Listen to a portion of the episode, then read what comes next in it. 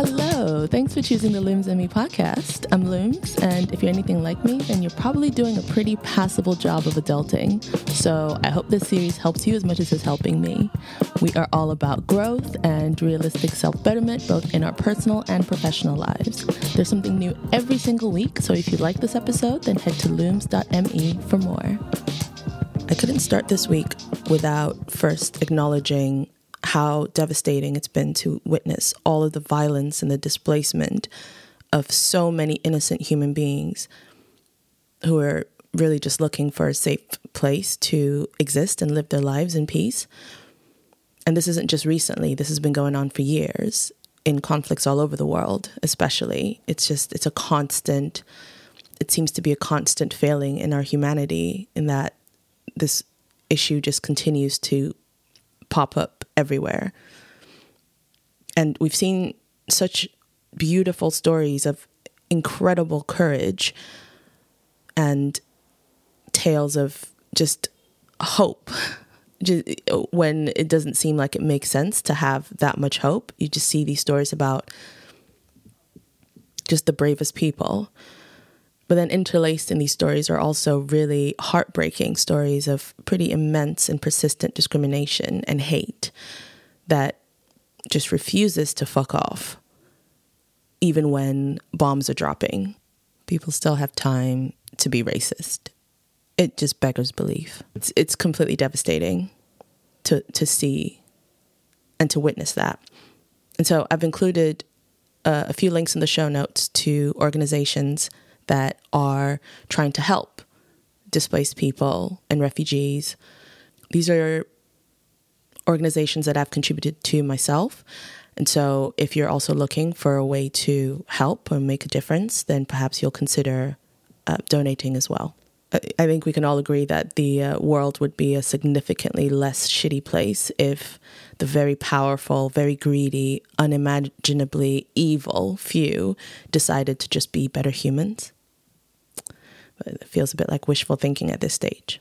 Anyway, with all that being said, I would like to offer a little bit of escapism for those of us who are significantly more privileged in that we know where we're going to be able to lay our heads this evening when we decide to go to sleep, and that we're going to be able to do so in relative peace. So, this is uh, if you're looking for a little break from the news cycle, then hopefully this will give you just a little bit of respite. I think that I found an easy way to do hard things. And that is what we're going to be talking about this week. And really, it all starts with our brains. Now, our brains are these big, powerful, magnificent organisms that are uniquely dedicated to prolonging our very survival. And while it does a really good job of doing that, it somehow simultaneously manages to sabotage us every single step of the way. And this has been going on since, ever since our uh, rather smoother brained early human ancestors roamed the earth hundreds of thousands of years ago. The human nervous system, as it is today, has always had this one goal, right? It's trying to reduce surprise and it's trying to optimize actions. That's really what our brains were designed to do.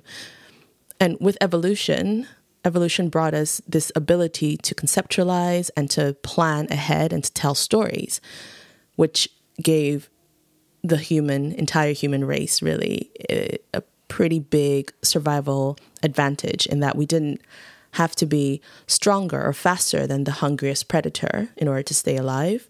We could just plan the best way to avoid running into this predator in the first place. And then we could share the knowledge with our people. Now, today's societies and our modern day human lives have evolved at such a fast pace that our very sophisticated nervous systems haven't really had time to catch up. And so we're really navigating through in today's world with these incredibly complex warning systems that are built into the makeup of who we are. And these systems trigger that very same survival instincts that our evolutionary forefathers used to experience as well. And it does that today and leaves us out here. We're basically out here just fighting or flighting, whether the threat is big or small or real or imagined, hypothetical, actual, good or bad. It's just the response is just the same. And that's before you pile on the nature versus nurture impact of growing up and, you know, trauma or just whatever life is thrown at people. It's things get really, really complex really quickly. So it might seem like I'm trivializing, but I want to be super clear that this, all of this that I share with you, comes with it's it's it's food for thought. These are all things that I'm hoping will help you on your bigger journey along the way. So please never feel or think that I don't acknowledge how complicated things really are. I saw a quote in the Harvard Business Review where they were talking about this very same topic, and one of the evolutionary psychologists said, You can take the person out of the Stone Age, but you can't take the Stone Age out of the person, which I thought basically summed up several PhDs really well. I'm sure they would agree. So, what does any of this have to do with the price of fish? I hear you ponder in confusion and I suspect some impatience. Well, I've learned that when you understand the purpose and evolution of your brain's warning system, you can then start recognizing when and why it has been activated. And in my mind, this is the first step to doing the hard thing. And the second step is to, to unpack the warnings that your brain is giving you. The fear of the unknown is not unique to any one of us. It's perhaps unhelpfully a key guiding principle our brains use to determine what is and isn't a threat. Now, our brains love certainty. How much so, though, depends on where you sit on the infamous intolerance of uncertainty scale. I say infamous, I'd never heard of it before I did the sort of research for this episode, but I have linked to it in the show notes so you can have a go and play around and see if you can understand your brain a little bit better. I suspect, though, that most of us have an idea of what we do and don't like already. But if you're looking for some nuance and specificity, you might find it really interesting. Now, when we're faced with a task or a situation, or a decision, or a challenge, or a leap that our brain hasn't encountered before, it freaks out because it doesn't immediately know the right and correct way to do its job. And its job as we've already said, it's keeping you safe and it's keeping you alive and, and free from any sort of discomfort. When the situation arises, the alarm bells start ringing and the message it sends us is run. Now, obviously, if you're in actual real life danger, then for the love of God, run. Don't stand around and start evaluating what this might mean. Get out of there, run as fast as you can, run like the wind, run like the uh, hotel buffet breakfast is about to close and you've only got a few minutes. Run. but if the danger is a presentation you have to give or a new project that you want to start or a tricky conversation that you're about to have, then giving your brain some reassurance might help. And that's the third step in the Do Hard Things guide. So this is the thought that I use to try to give my brain some reassurance, and you can experiment with your own and see what works and what resonates for you. When I feel that panic and discomfort and all that set in, I have to like take a minute and just say to myself, Thank you, brain, for doing your job. We're going to figure this out like we always do. Now, once I've done that, you move on to step four, which is to breathe deeply and repeat that thought over and over until the panic goes away. There's a fifth step, but you only really need that when the panic comes back, which it will, because this is something that this is a muscle that requires practice and consistency. So the panic will return. And when it does, just repeat the process. So this works for me for a couple of reasons. One, it points my focus back to past examples that I have in my mind of situations where I completed something that I'd originally thought would be impossible to complete. It's almost like saying, This isn't unknown. You see, like we've had this feeling before and then we figured it out in the end. Here are all the examples of the times when we've done that in the past. So, really, you think it, this is unknown, but it's really not. And so, linking this current hard thing to past hard things removes the bulk of that uncertainty and gets my mind past the panic and just that one step closer to action. And secondly, breathing is usually the first thing to go in times of high stress. So bringing breathing back is just helpful in general. I think your body would probably agree with that. So, at a very minimum, breathe, even if you don't want to do the rest of the thought work. just remember to breathe. And you'll know you found the right combination of words for you when you can feel that, you know, that physical sensation of dread and fear start to subside in your body as you say the words to yourself. But waiting until you have the perfect thought is is the wrong approach.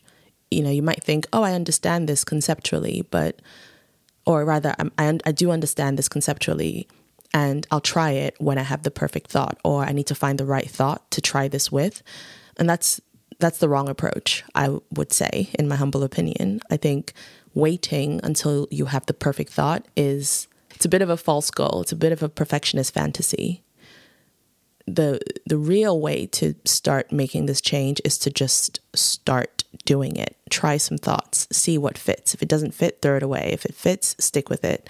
But just try a thought rather than waiting for the perfect thought to come. So, the next time you find yourself at the precipice of a seemingly impossible yet, and I cannot stress this enough, non life threatening task,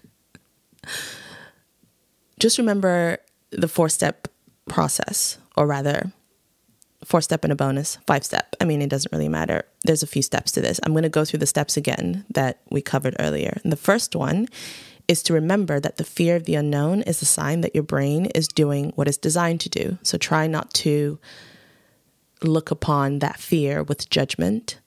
Try instead to see it from a place of acceptance and then start from there. And the second step is to take a pause to actually listen to what your mind is telling you. So, why does this situation not feel comfortable? What exactly is it about this? Bearing in mind that your brain isn't trying to tell you not to do it. It's probably just trying to figure out how it's going to be able to do it and it's trying to protect you from discomfort. So, really interrogate some of those thoughts and the feelings when you take the time to listen to what your brain is trying to tell you. The third step is to reassure your brain by thanking it for the warning and reaffirming that this is not, in fact, a matter of life or death and that you are very much safe. Or whatever collection of phrases you decide that you want to try out for yourself if my example doesn't work for you. There'll be something that resonates and works for you. step four is to breathe deeply and start the thing. Start the hard thing. Do do something. Take a deep breath and just do something, anything towards the hard thing that you're trying to do. And of course, step 5, the bonus step, is to take another deep breath and repeat the previous steps all over again. Seeing the way that you speak to yourself, hearing the way you speak to yourself, and being able to change the way that we speak to ourselves is a pretty powerful tool to have in your toolkit. It's definitely changed huge aspects of my life and huge aspects of how I show up now in the world. But that's a topic for a later episode. I would like to explore that with you guys though, because I think that that is something that, above everything else, has made the most impact, or has rather has had the biggest impact in my journey so far. All right, that's enough of that. If you made it this far, you're a legend. Subscribe to the podcast wherever you're listening to this right now. There's a new episode every single week. Tell your friends. If this resonated with you, then share it with somebody that you care about. And be sure to check out the show notes for anything that we talked about today, where I'll be sure to put in any additional information. Thank you so much.